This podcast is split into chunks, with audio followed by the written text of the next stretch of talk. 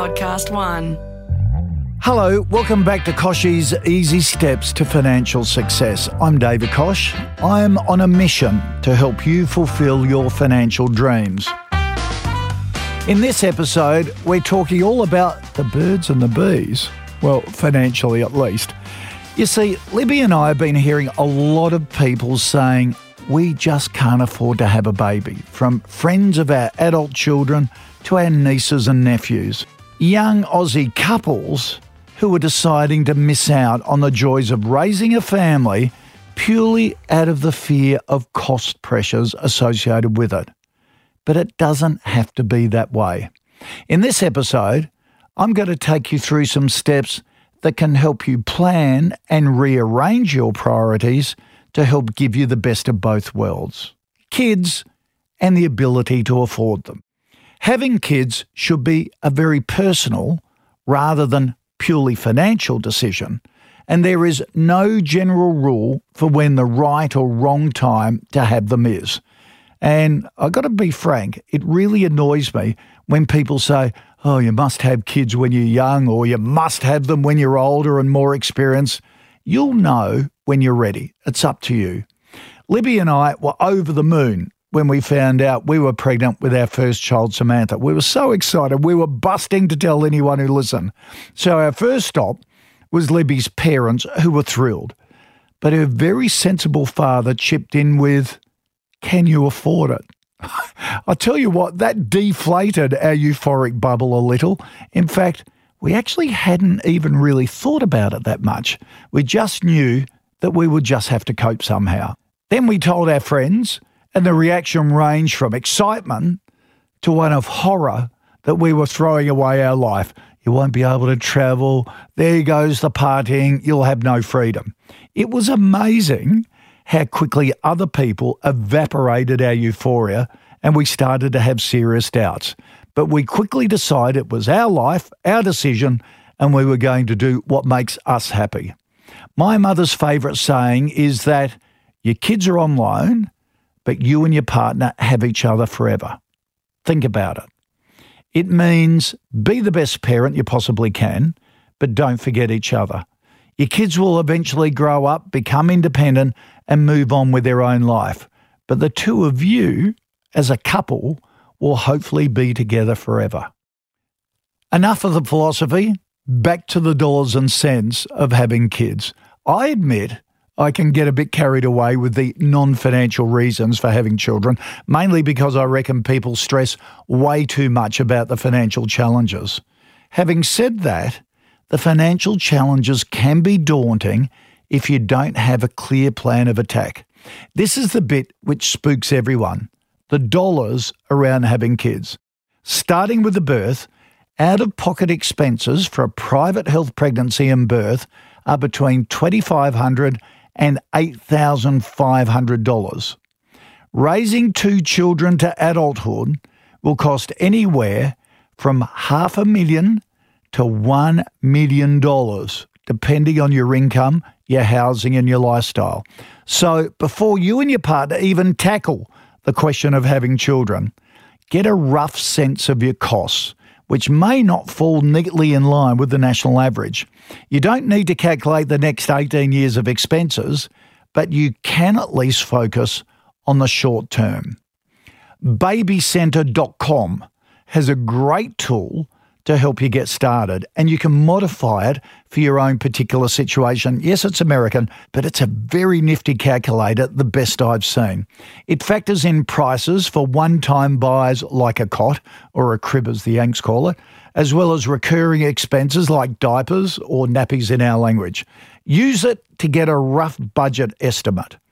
ASIC's MoneySmart website, moneysmart.gov.au, also has a budget calculator with a good cost of children section.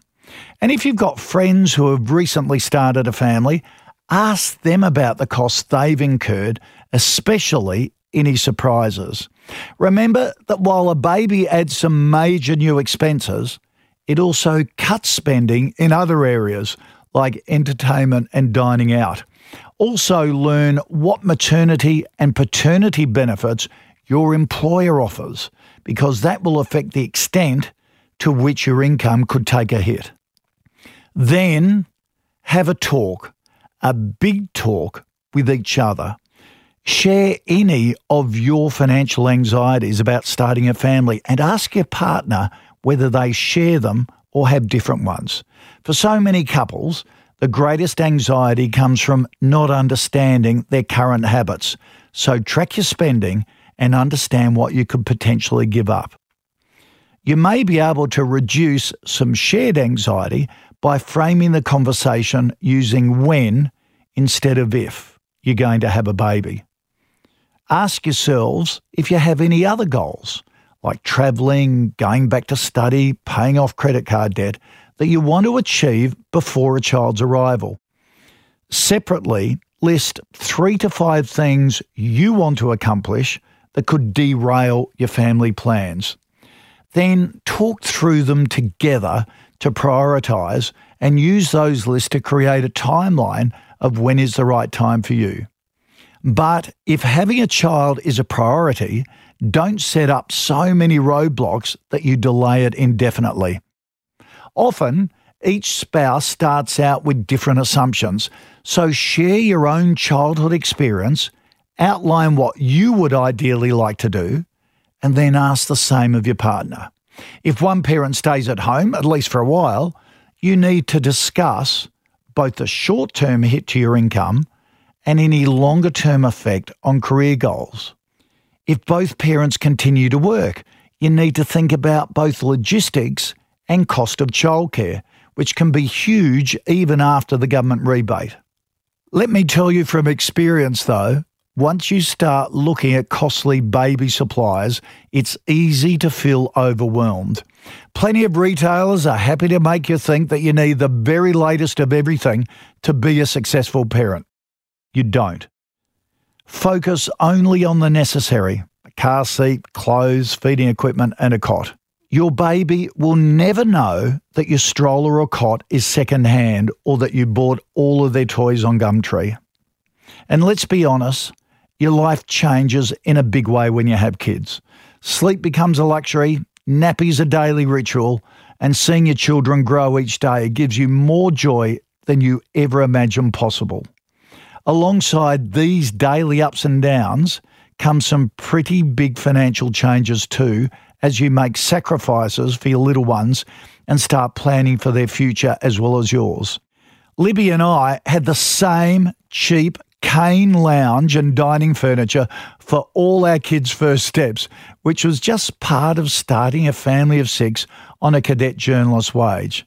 So, with the benefit of hindsight, here are my smart financial steps I've learned from having four kids of my own. Firstly, live on one income while you're trying to get pregnant. Once you've decided to have your first child, do your baby budget and start changing your lifestyle accordingly, a bit like baby boot camp. Try and save one partner's wage and live like the baby is already born. It'll prepare you financially and emotionally for the real thing and make the transition easier when the baby comes along. Plus, the extra savings will provide the safety net and emergency fund for any unforeseen problems. Then review your insurances. I spoke about insurance in episode six, but I have to stress again how important it is to be insured. But you can't insure yourself and your family against anything and everything.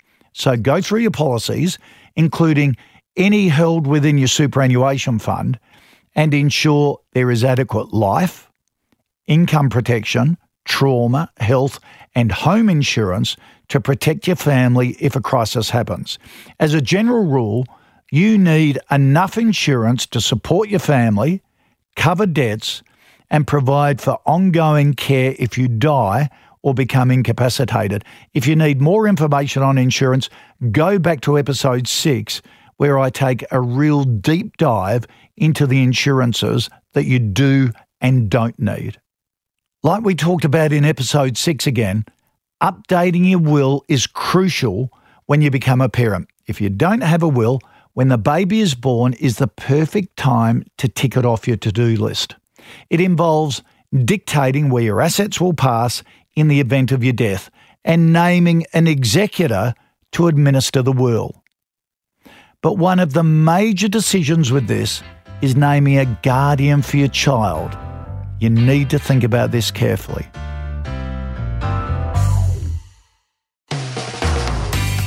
Then build an emergency fund. It's important to be prepared for the smaller financial headaches that life throws up too. So start setting aside some money in an emergency fund. This is money that can be easily accessed in a financial emergency, like an unexpected health bill due to a sick child, loss of income, or carer change. Ideally, this will be six months' worth of living expenses to cover your bases, but whatever you have now, the most important thing is to start adding to it today. Budget for a more modest lifestyle probably don't need to be told that your free and easy weekends are over for the time being. But that doesn't mean you have to become homebound all the time. Spend some time making a budget that factors in your new family's everyday expenses and household essentials, which will involve adjustments to your old lifestyle. This can be a bit of a shock, but will ensure you recognise any shortfalls before they become big problems. Then see how you can arrange social and family engagements around a tighter budget because mental health is just as important as financial health in a young family. You've got to get out and enjoy life. Set up a savings program. Setting your kids up for future opportunity starts the day they're born, and there's no bigger financial help you can give them than funding their future education, sporting, or social pursuits with compound interest. So try to factor a small deposit into your family budget that goes into an account for your kids to access later. Then, rather than asking for baby toys or bibs for their early birthdays, you can ask your family to chip in to their little future fund instead. Say you start with $500 and add $20 a week at an interest rate of 4%, it will grow to $28,300 by the time they turn 18. And make sure you receive your government assistance. Family tax benefit is a payment that helps eligible families with the cost of raising children. Family tax benefit part A is paid per child and the amount is paid based on the family's circumstances.